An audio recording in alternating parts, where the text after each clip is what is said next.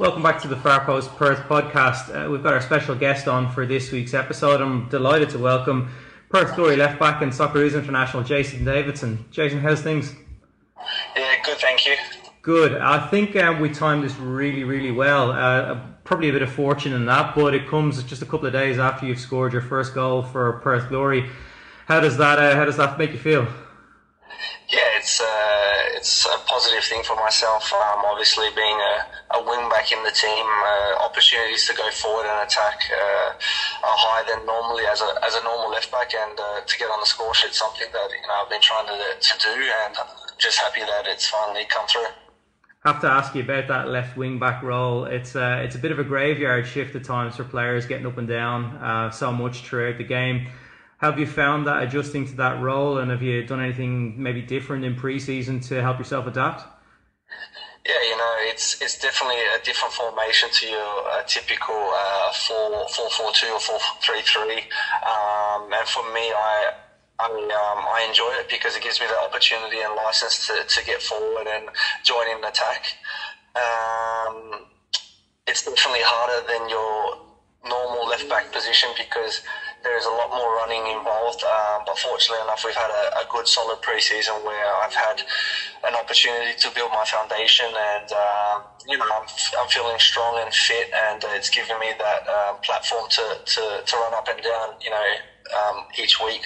I guess when you've got 18 weeks of a preseason, it helps you adjust to a new position uh, over that sort of time.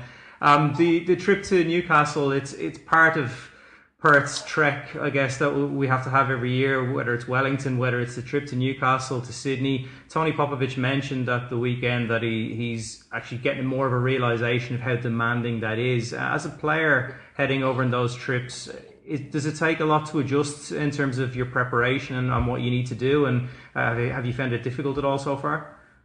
Yeah, for me, it's something new. Obviously, um, never playing in the A League, um, I'm not used to or accustomed to, to getting on an airplane flying every second week. Um, but it's something that we have to adapt to, and I think the preparation um, by the, the coaching staff and the, the medical department are trying to make sure that we get the best you know, um, recovery possible after each game. Um, for me, it's it's definitely tough on the body, especially you know trips like Wellington and Newcastle. Um, you're traveling nearly all day um, prior to a game, so it's definitely tough on the body. And to, to back that up week in week out um, is not easy. And I think people don't realise, you know, other teams, unless you've played at Perth Glory, how much travel we actually have to do. So for us, it's we don't want to make excuses. We just want to make sure that uh, we continue our run. But um, the most important thing is to, to make sure we recover well.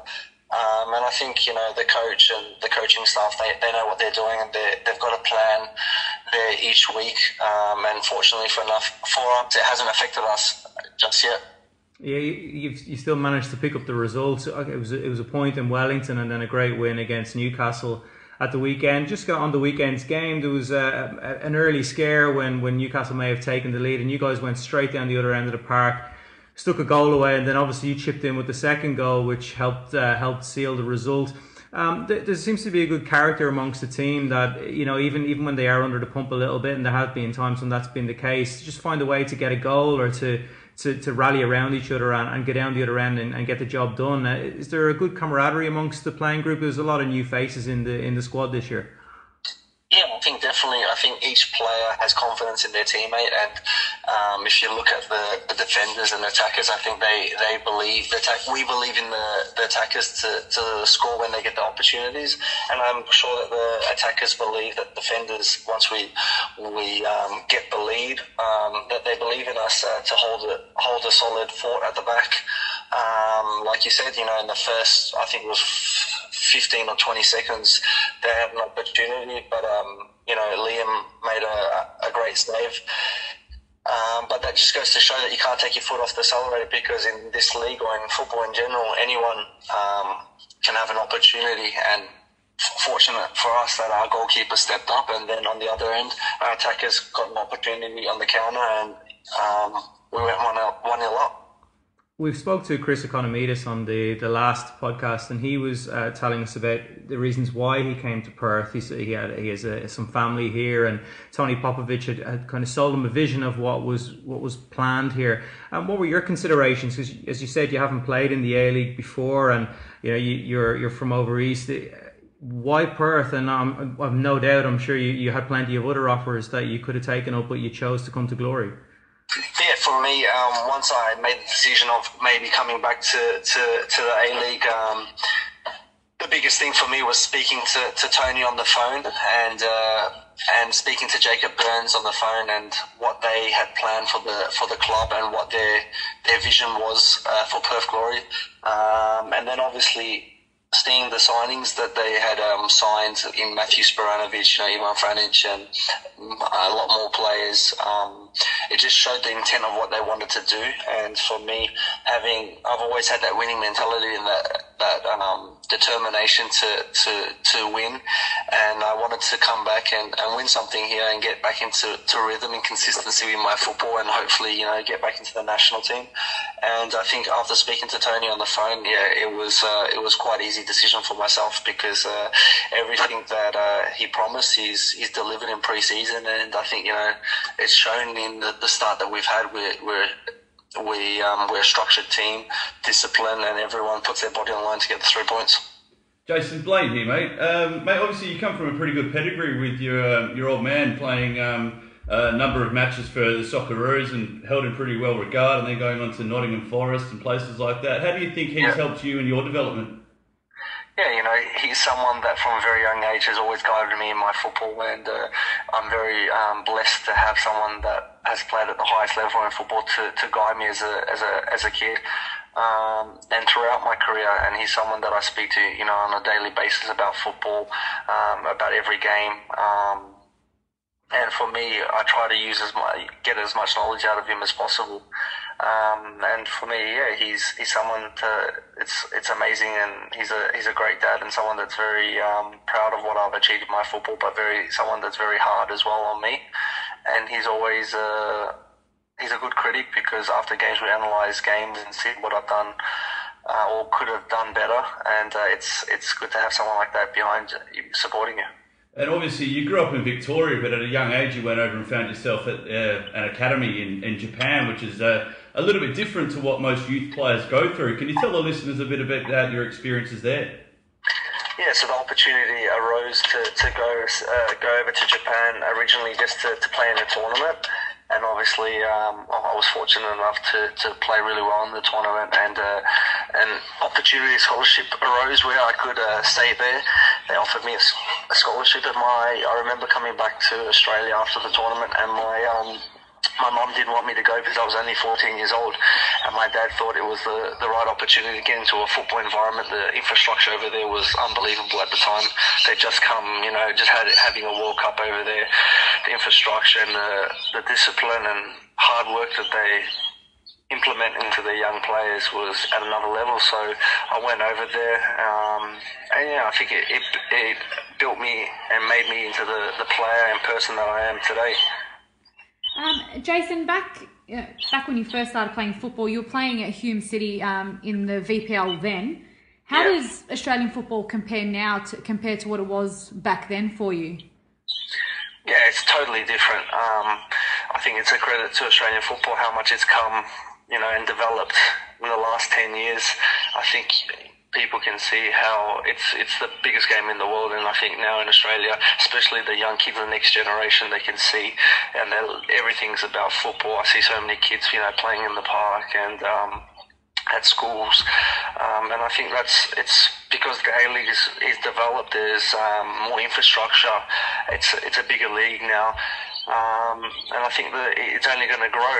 So hopefully, you know, with the new uh, two new teams coming in as well, um, we can grow and uh, bring and produce more younger players because I think there's a lot of talent out there out there that's uh, kind of maybe not getting an opportunity.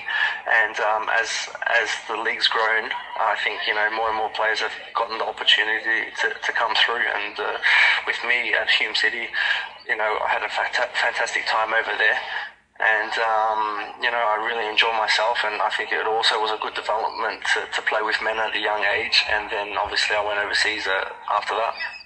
And just going on your international career at the Socceroos in the Asian Cup, you were one of the um, you know one of the younger players in the squad there, and you scored your first international goal against UAE. How does that stack up with your career and all the moments that you've had so far? And you know you're not exactly um, in the older range, so it'd be one of the yeah one of the good moments to look back on. Yeah, for me, every time I um, got the opportunity to play for my national team, it was a proud moment. It was, you know, always a dream for me at a young age to, to represent my country, and I was fortunate enough to do that at a World Cup and an Asian Cup, and you know, winning an Asian Cup is something that you know I'll cherish forever. And I just remember that feeling of going out there um, for for the final against South Korea and just seeing all my family and friends and pretty much the whole nation back us, and to see so much. Um, to see a stadium full of you know the green and gold it still gives me goose, goosebumps today. So um, yeah, it's there's not one. I think every time I stepped out, there was a different um, a different feeling, and every time the national anthem played, I always used to get I get goosebumps. Um, but yeah, definitely for the Asian Cup final and playing in the World Cup are two things that for me in the national team are probably the two biggest things. Just a couple more questions, Jason. We'll let you go. Um, on the on the Perth Glory experience so far, we've got a bit of an us against them mentality here in terms of uh, well, it's basically us against the rest of Australia, and, and those those lot are great rivals over in New Zealand. Um, how have you found the, the welcome that you've had from the Perth Glory supporters and, and the home game so far at NIB Stadium? Yeah, they've been amazing. Um, I think even everyone at the club, uh, I felt you know, they've welcomed my family and myself with open arms um, and felt, made us feel at home. And it feels like a big family at the club. And then once we, we stepped out and played in the in the season to, to witness the, the fans, I had the same exact feeling. I think it's it's very family orientated club and to see the supporters and I, I feel like I, I have a good connection with them and to, to see how positive they are and uh, especially um, not just the, the supporters behind in the shed, but the whole stadium. Um, to, to come out week in, week out and support us and to, to be able to give them um, such an unbelievable start. It's, it's something that it's uh, we feel proud about and hopefully, you know, we can continue that and hopefully they can continue to come out and support us and we can uh, do something special this year together. Well, we spoke to uh, Chris Ikonomidis the, on the last show. He uh, he mentioned to us that there was a fine system in place, and Dino Djulbic may have been one of the uh, the key snitches in the group. Have you um, have you fallen foul of anything yet? Maybe something hair related, or have you been picked pin for anything? No, I get I get done for a lot of things. Um, they like to to target uh, a lot of the new boys. I guess the, it's the old guard trying to stamp their authority. Um, no, it's, it's a good it's good fun because it all goes towards a good cause, and that's um, end of end of year trip for all the boys together. So um, for me, I know there's a few fines for being in the newspaper and stuff like that. Things that are out of our hand. Um, so I think Chris, a lot of Chris's fines would be definitely for performing and being in the newspaper a lot. Um, and then there's obviously you know funny ones where in the shower, if you you know if you forget your slippers or hear that, a lot of the boys try to get each other or take photos of the newspaper clips to to, to snitch on one another. But it's all a bit of um, fun and games. Uh, like I said, it's going towards a good cause, and hopefully, you know, we can celebrate something at the end of the year when we go away for our end of year trip. And just the last one before you, we let you go. You, mentioned great start to the season and everything else, but just how far do you think this team can go now that you've, you've got your feet under the table and you've gotten used to the, the system that Pop has implemented? Uh, just what's the ambition now for the year? I think you know the sky's the limit for us. Um, the most important thing is we we we believe in ourselves. We and the coaching staff believe in us, and we believe in them. And I think everyone in the club um, we have a we, we have a good feeling. But the most important thing is consistency and hard work, and just to to not take the foot off the accelerator because um, there's a lot of teams out there that have fantastic uh, starts, but then fall away. We want to be a team that you know throughout the season teams fear us and don't want to play against us, and we want to have that consistency. And for us, I, th- I honestly believe, and that's one of the main reasons why I picked Perth and to, to work under Tony because we have that winning mentality. And for us, we want to win the championship and uh, we want to, um, you know, win as many games as we can. And uh, why not? We have we definitely have the squad to do that. We have you know great supporters behind us, so we take each game as they come, and uh, hopefully we can continue that run. Well, we hope it, it stays the same. It's been really great to watch so far, and there's a massive game on Friday night at NIB Stadium against Sydney FC. We'll be there, and I'm sure thousands of fans will be as well. And but until then, thanks uh, thanks for taking some time to have a chat with us. We, we appreciate that a lot, and, and good luck for Friday's game and the rest of the year. We'll Thank speak you to you again. Thanks a lot. me. No, thank you. And uh, speak to you guys soon.